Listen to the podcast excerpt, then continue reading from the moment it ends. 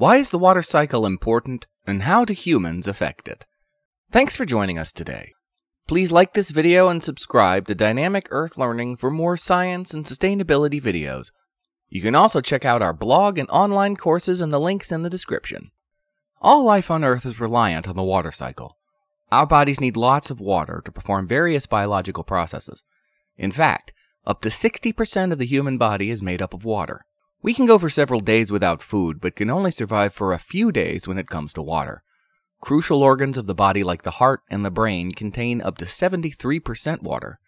As you can see, without water, life will cease to exist on our planet.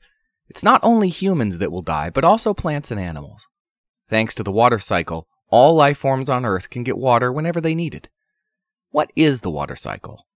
The water cycle, also known as the hydraulic cycle, is a natural process that describes the movement of water on, below, and above the surface of the Earth. Water can change state during the water cycle, e.g. liquid to gas, solid to liquid, etc. The water cycle is made up of a series of interconnected pathways that allow the above processes to occur efficiently. These pathways involve both abiotic and biotic components of the environment. When water evaporates, it can condense into the atmosphere to form clouds.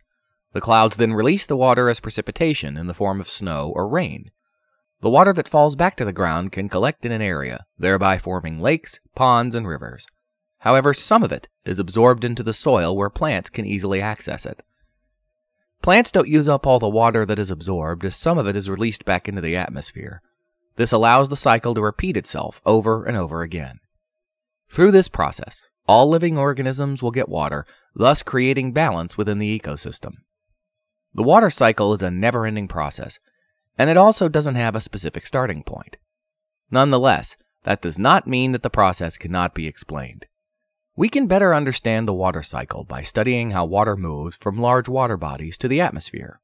Oceans, lakes, and rivers contain large volumes of water, which changes state from time to time depending on the weather conditions. Processes that make up the water cycle. The hydraulic cycle consists of 5 important processes. These processes allow water to change from one state to another. 1. Evaporation. This is the process through which water changes to vapor.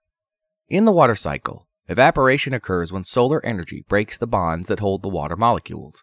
This causes the molecules to vibrate and move into the atmosphere. Most of the water in the clouds is a result of the evaporation process. Aside from large water bodies, water can evaporate from the soil or any other surface that contains water. 2. Transpiration. Transpiration is the process by which plants release water vapor into the environment through the stomata. Transpiration occurs during photosynthesis as plants make their food. Research shows that up to 10% of the water in our atmosphere comes from transpiration.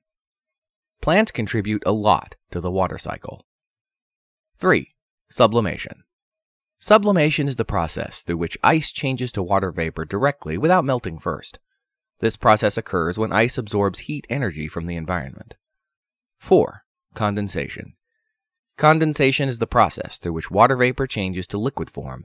It is the exact opposite of evaporation. In the hydraulic cycle, the water vapor that rises into the atmosphere condenses to a liquid state. For condensation to occur, warm vapor must be exposed to cold conditions.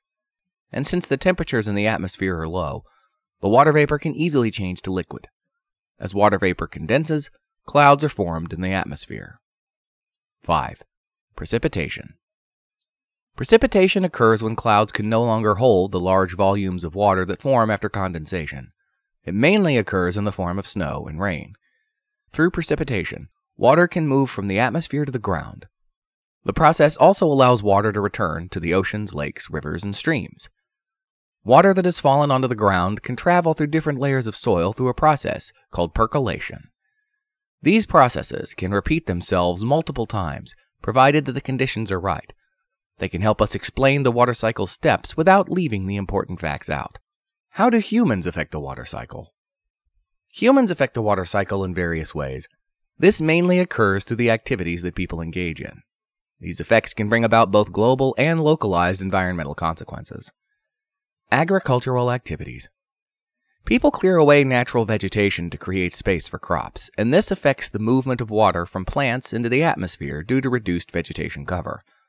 A lot of water is also lost through irrigation as it drains rivers and lakes. Poorly maintained irrigation systems can cause surface runoffs. Agricultural processes cause a change in the drainage pattern since farmers have to dig trenches to meet their drainage needs. Deforestation. Deforestation is the removal of a large number of trees over a wide area. Trees contribute a lot to the water cycle when they transpire. As such, their destruction can have a serious impact on how water moves into the atmosphere. When trees are few, less water will evaporate, meaning there will be little or no rainfall. Hydroelectricity. The production of electricity in dams requires large volumes of water. When rivers are dammed, it affects the natural flow of the water. This reduces the amount of water that flows downstream. As a result, the plants that are on the other side of the river won't get enough water to transpire. The water cycle is essential for all life forms on Earth. Without the water cycle, the Earth will run out of fresh water in a matter of days. Besides, only 3% of the Earth's water is considered fresh. Out of this percentage, only 1.2% of the water is readily available for drinking. The remaining percentage of water is still locked up in ice gaps and glaciers, so we mustn't interfere with the water cycle. Thanks for watching. Remember to check out our blog and online courses in the description below for more great science and sustainability topics.